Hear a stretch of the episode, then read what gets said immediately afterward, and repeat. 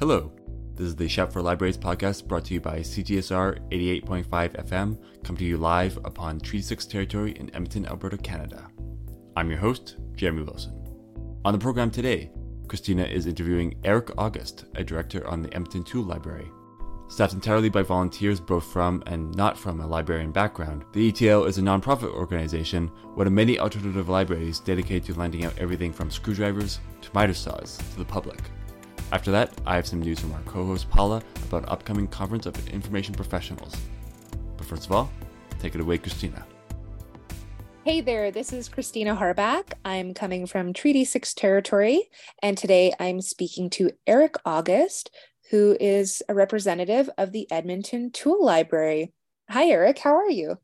I'm doing great, Christina. Thanks for having me. Thanks so much for agreeing to speak with us. We're so excited to hear more about a library that doesn't necessarily have books. Awesome. Awesome. So, first to get started, what is your what is the Edmonton Tool Library and what is your role there? Okay, well, the Edmonton Tool Library at the moment, we are a physical space. Uh, we are in the Bellevue Community League. Uh, we are in the back, that's on uh, 112 Avenue. Uh, we're 7308 112 Avenue. We're around the back. Uh, we are a small space and uh, we have an inventory of tools that we've procured over time and we have organized into a library. Well, my role, I'm on the board of directors, so obviously I have uh, board of director duties. Um, I'm also on a subcommittee, I'm on the operations committee. And right now we're undertaking currently um, a inventory project because uh, uh, you know we've we've halted donations for the time being just uh, just so that we can get our head around all that we have in the in the library so that's uh, that would be my role right now and um, I volunteer right uh, working at the front desk uh, at least once a month. That's excellent. It sounds like a, an awesome problem to have, if I might say, to have a lot of inventory. Um, it is, it is, but uh, I mean, in our um, in our world and what we do, uh, the problem is, I mean, what what are the most common tools? I mean, when you really think about it, what do most people have in their homes in terms of tools? And those are hammers and screwdrivers. Mm. And we have a lot of those. Uh, in fact, uh, we, we actually give those away. Wow. yeah. So those are pretty common things, but maybe there are items that might be more specific that perhaps you're looking for. Yes, definitely. Uh, we cannot keep miter saws. We love miter saws. We have about nine of them uh, and they go like um, yard care equipment, leaf blowers, things like that, um, drills of any kind. Uh, we don't have a lot of concrete drills, so definitely we'd be looking for a little more concrete stuff. Uh, but we're looking stuff of a little more value, just that, you know, I mean, we just can't have all hammers and screwdrivers, right? And saws. Absolutely. It kind of reminds me of a what you'd say like a traditional library when they have a hundred copies of a book that was popular 10 years ago and no one no one really wants it now but that you know that new bestseller has a wait list of hundreds of people because it's it's the thing that people really need and they really want.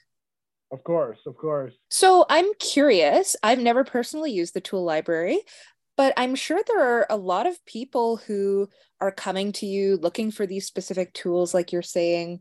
What are the main motivations for the folks that come through, especially working the front desk? What kinds of reasons do you hear them um, maybe saying for why they're taking advantage of the tool library?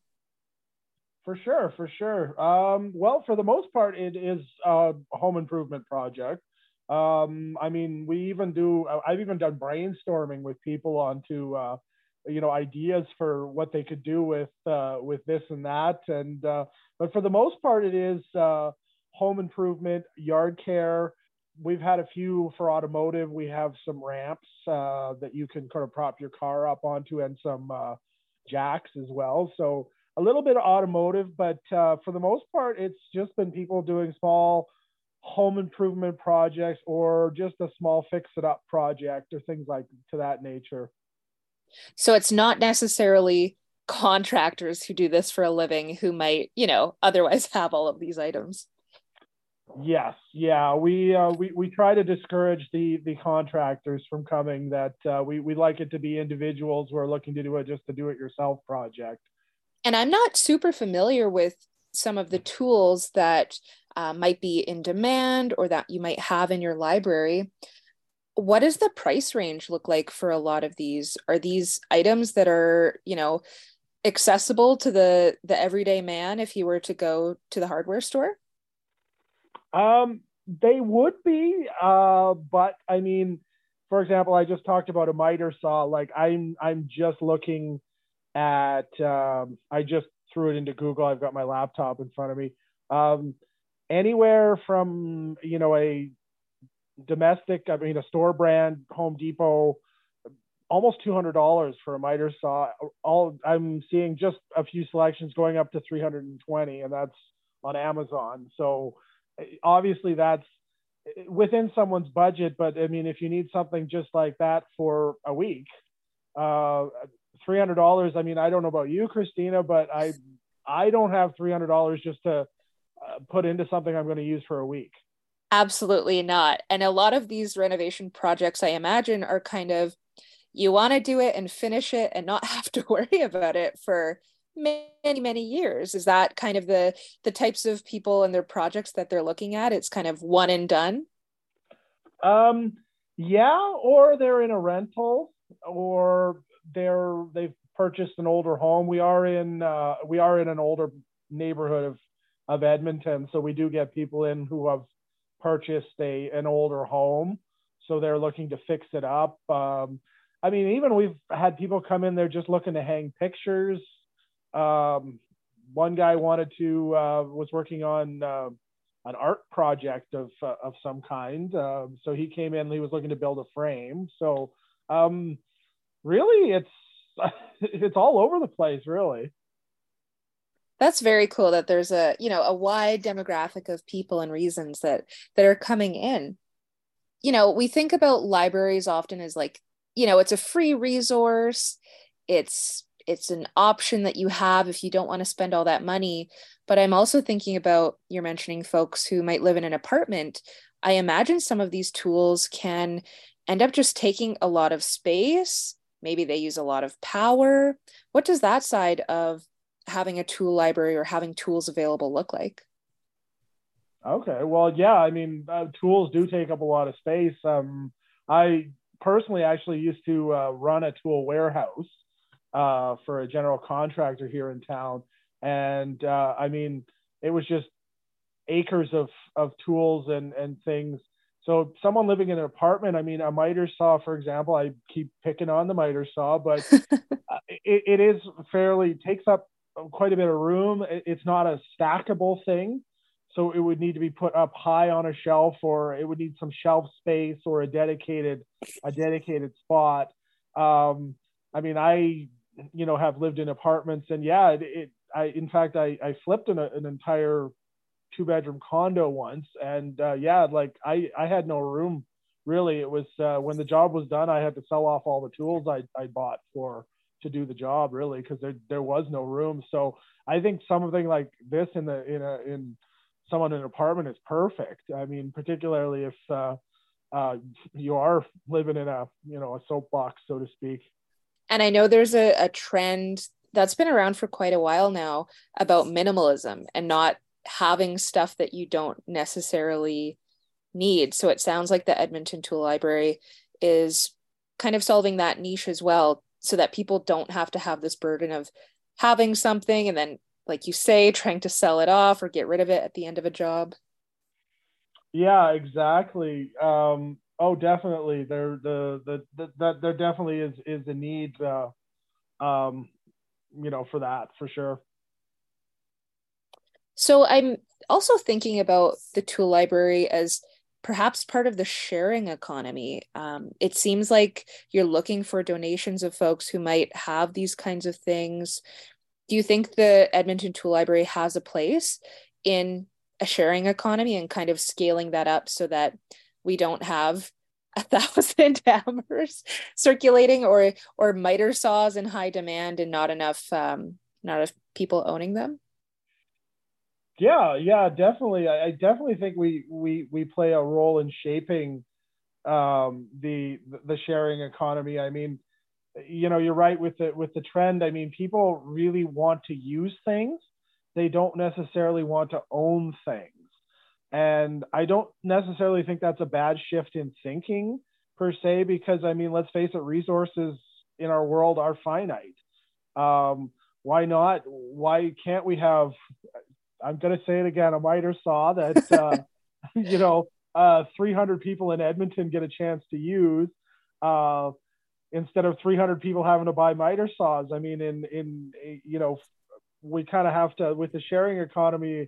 Uh, you know, there there is those those opportunities to to to kind of you know I mean, I it was kind of interesting. I was looking at like uh, you know businesses in the sharing economy, and I guess I didn't realize that eBay was kind of one of the first into that space in, in terms of the internet. So it's kind of interesting too. So uh, I think definitely by keeping what we're doing and but expanding it and trying to push for you know public policy that would benefit us, and uh, you know I think there's there's a huge need for for social sharing. Obviously, as you're talking about minimalism, people are going back to that. And we, I, you know, personally, I do think we definitely need to rethink our economy.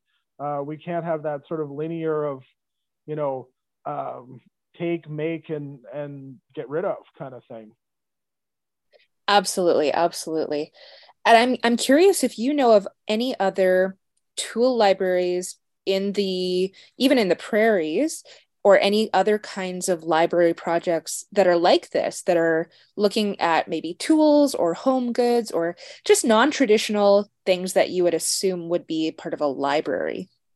Okay well there actually is an international organization of tool libraries. There i do believe there is one in calgary. I've connected one with one in uh, milwaukee.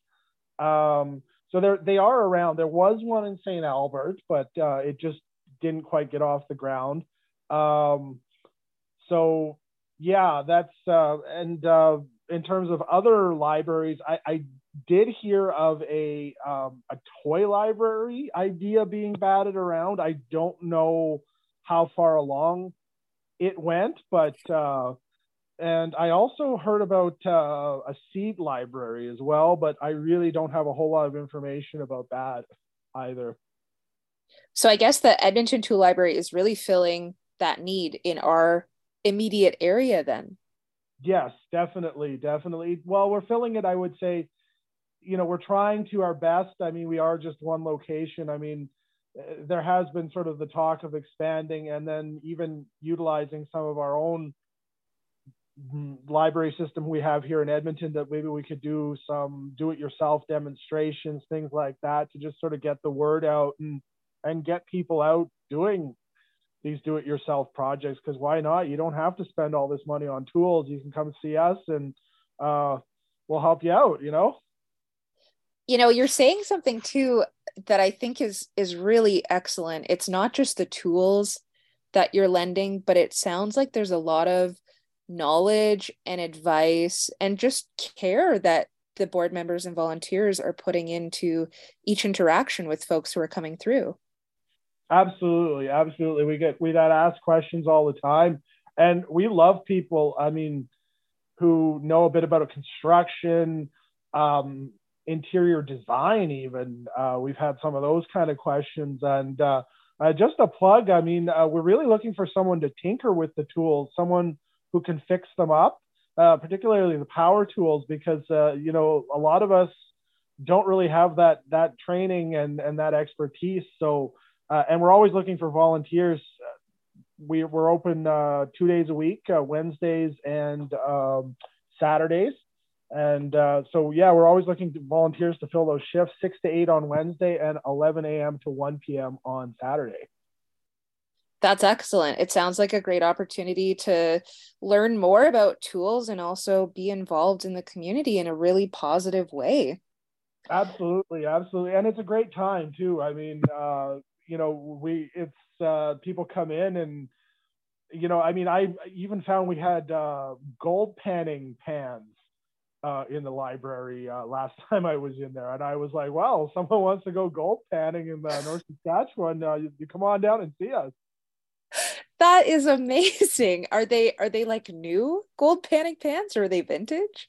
Uh, no, they're new. Actually, they they do sell them at hardware stores here in in town. They're they're made of plastic so yeah, uh, it is it is a thing. I've actually I have spoken to someone gold panning down by the Devon Bridge there once uh, about three four. It was just a bit before the pandemic started. Wow, I had no idea that was still happening. This is such a cool way, yeah, to even be you know maybe going into the tool library looking for one specific thing but suddenly being exposed to a potential new hobby how cool is that that is really cool. And that i think that's what i love about our space the most is uh, just you never know what you're going to find. You never know what's going to show up you never know who's going to show up. Yeah it sounds like a really great way to you know be part of a community and expand beyond just doing doing something for a weekend hanging that photo frame but really learning more and getting involved. How many people do you think come through or borrow tools um, on average, maybe in a month at the Edmonton Tool Library? Okay. Um, usually when I'm on on the de- the tool desk, we usually have about about five or six returns a night. Uh, I usually do a Wednesday shift, um, and maybe about five or six new people coming in. So I, I think we're almost. Uh, I'm going to say probably about thirty to forty, maybe per month. Uh, in the summer, we we increase uh, maybe 70 people a month are using us. So it's a significant amount of people, especially for such, you know, you're small but mighty. You have one location, but you have a lot of people utilizing you. Yes, yeah, and I mean that's why we'd we'd love to expand. Uh, I mean, we'd love to have more volunteers, be able to be open more hours. Um, I mean, if uh, finding people who can you know fix and repair tools and I mean, even finding people who maybe want to start a tool library on their own in their community. Eric, I'm curious if you and the board talk about sustainability as part of your practice and your goals in terms of expanding the tool library and the types of programs that you're doing. Is that a big part of the discussion right now? It definitely would be, and it is uh, rather. Uh, uh, we talk about sustainability. I mean, we, we really need to think uh, of you know you know wants and needs as opposed to I mean you know some tools we'd love to have but I mean is anybody ever going to come in and, and and get them? They're just going to be sort of an expensive expensive paperweight. So we need we need to think about a sustainability when you know what we don't want we want to avoid is if say we are expanding we don't want to end up with just a, a room full of hammers and screwdrivers and saws right? We, we so i guess the sustainability model needs to be there that we have the right tools mm-hmm. uh, for people's needs. Uh, not necessarily just tools in general. There there there does there definitely needs to be a blueprint in in that. So in that regard we there does need to be some sustainability. And we only have so much space. And and we we have and we're a non non uh, non-profit. So we just uh, we don't have money. So we, we need to to think within the, our limitations. Mm-hmm. If there are certain tools that you want, but maybe um, people don't have it to donate or it's rarer, do you accept monetary donations to put towards those purchases that would be really helpful in the inventory? In fact, actually, we encourage monetary uh, donations. Um, more so than uh, than equipment because uh, that way we can uh, we can plan our inventory a little better. We have a little more control over what comes in. Uh, we can buy things that are in demand necessarily. We do try and put out feelers for for things that we're getting a lot of requests for, but at the end of the day, ultimately, um, cash works. Uh, uh, monetary donations are are far better for from our point of view for our sustainability and our our need makes but, perfect sense but we wouldn't we wouldn't we don't turn down a whole lot of donations although we we have paused for now just so that until we get our inventory sorted but definitely we'll be we'll be starting donations again very soon. Mm-hmm. If there's one thing you could tell people who have no idea what a tool library is, they they've never heard of you. If you could tell them one thing um, about the Edmonton Tool Library to make it, you know, stick out or make it um, memorable, what would you say? Um, it's free to just come on in and check us out, and uh, we've got great energy. That's awesome. Free is such a great word because people are automatically piqued, right? Something that maybe seemed inaccessible or not worth their time or money. Suddenly, the possibilities are endless. Exactly. Excellent. Eric, I think that's all I have for you tonight. Um, thank you so much for joining me. And are there any social medias, events, projects upcoming that you want to plug further? Uh, well, of course, uh, follow us on uh, Facebook, Edmonton Tool Library, our website, edmontontoollibrary.com. Um, we were on Twitter and I guess Instagram too. So we're on all social platforms. We are in the Bellevue Community League. That's on 112th Avenue. And uh, we're there Wednesdays 6 to 8 and Saturday 11 to 1. Perfect. Thanks so much, Eric. And we hope everyone will check out the Edmonton Tool Library when they're working on their next project. We'll be looking forward to seeing you. Thanks, Christina and Eric. As mentioned at the top of the episode, I am also here to give a quick announcement for the Forum for Information Professionals. FIP, as it is known, is a one day academic conference organized and run by students in the School of Library and Information Studies at the University of Alberta. This year's conference takes place on February 17th with the theme of LIS and the Climate Crisis Transforming Talk into Action. FIP's keynote speaker is Dr. Lois M. Evans, a UBC sessional lecturer, public and sustainability scholar, whose research focuses on reducing digital stores of records, data, and information to mitigate climate impacts. The other presenters are all current students in the School of Library and Information Studies who will showcase their research. The conference takes place via Zoom and is free to attend.